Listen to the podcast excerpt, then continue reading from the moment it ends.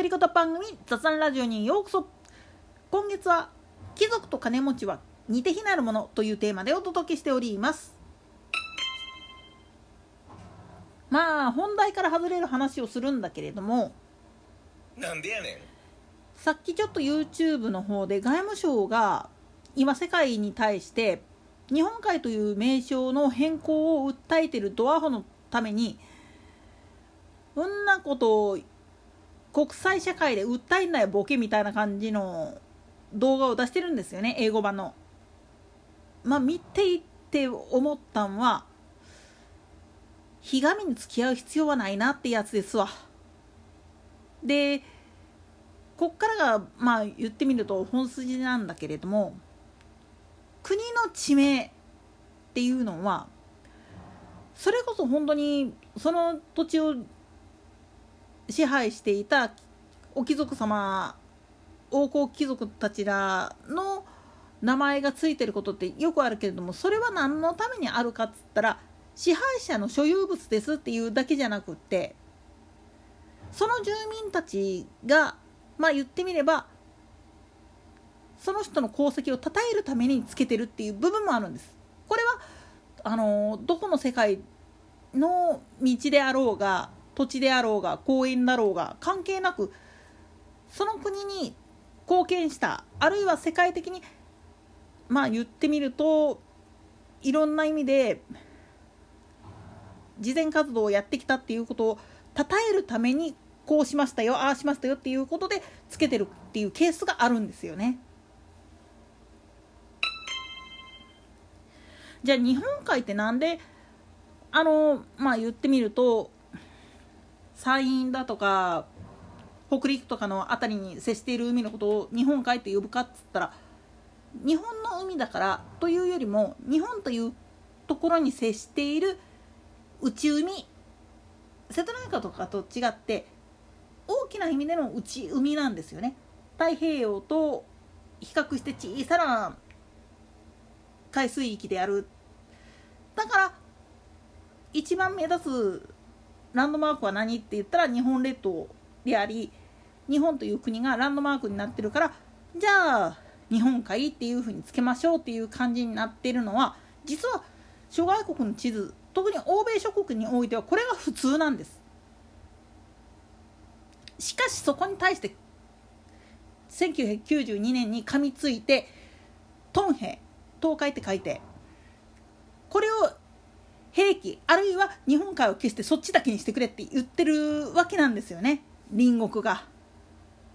ぶっちゃけこれはね歴史的に見てもおかしいわけなんです。それはなぜかっつったらランドマークじゃないからなんですその国が。なんでやねん。もっと言うと地名っていうのはさっきも言ったように領主様の功績を称えてつけるっつったと思うけどこれで言うんやったらサンクトペテルブルグっていう町がレニングラードレニングラードって続けてた時代っていうのがあってそれは何かっつったらソビエト時代の時にまあ最高指導者で建国の父とも言える存在だったからこそその出身地であるサンクトペテルブルグをレニングラードっていうふうに称して称えていこうっていうふうにしていったっていういきさつがあるわけなんですよね。でも結局まあ今の体制になってレーニンっていうのを称える必要性もないじゃんっていう話になって事実上名前が変更されたわけなんだけれどもそういったふうに名前そのものが地名になったりする場合っていうのはそれに合うだけの功績っていうのを与えられた人がつけられてるケースが多くて本人と関係ない時もあるんですよね。それと以前にもちょっとチロッと言ったかと思うんだけど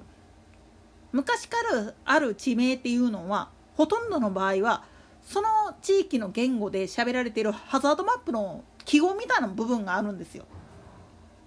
なんでやねんぶっちゃけ論で言ってしまうと例えばまあ川べりの近くらへんになんかかっこいい名前が付いてるなっていう時は大概そこは水害が起きたとこだったりするんですよね。で普通に陸地なのになんでこれヘビとか亀とかってついてるんだろうっていう風になった時は水に関連する災いがあった地域である可能性がすごく高いんですよね。でその他にもまあ微妙なところやけれども剣とかがついてる刃物がついてるっていう場合は大体険しいっ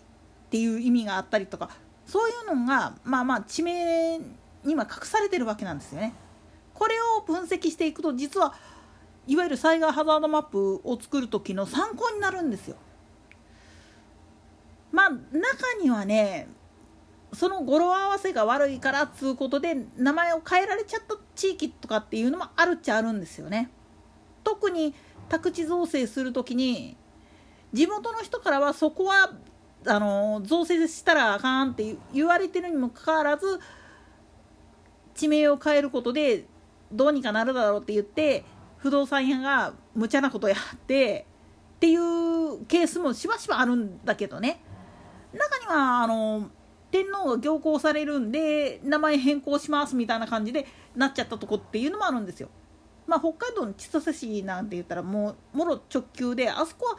本来アイヌの言葉で大きな湖とかっていう意味の支骨くぼみかあれ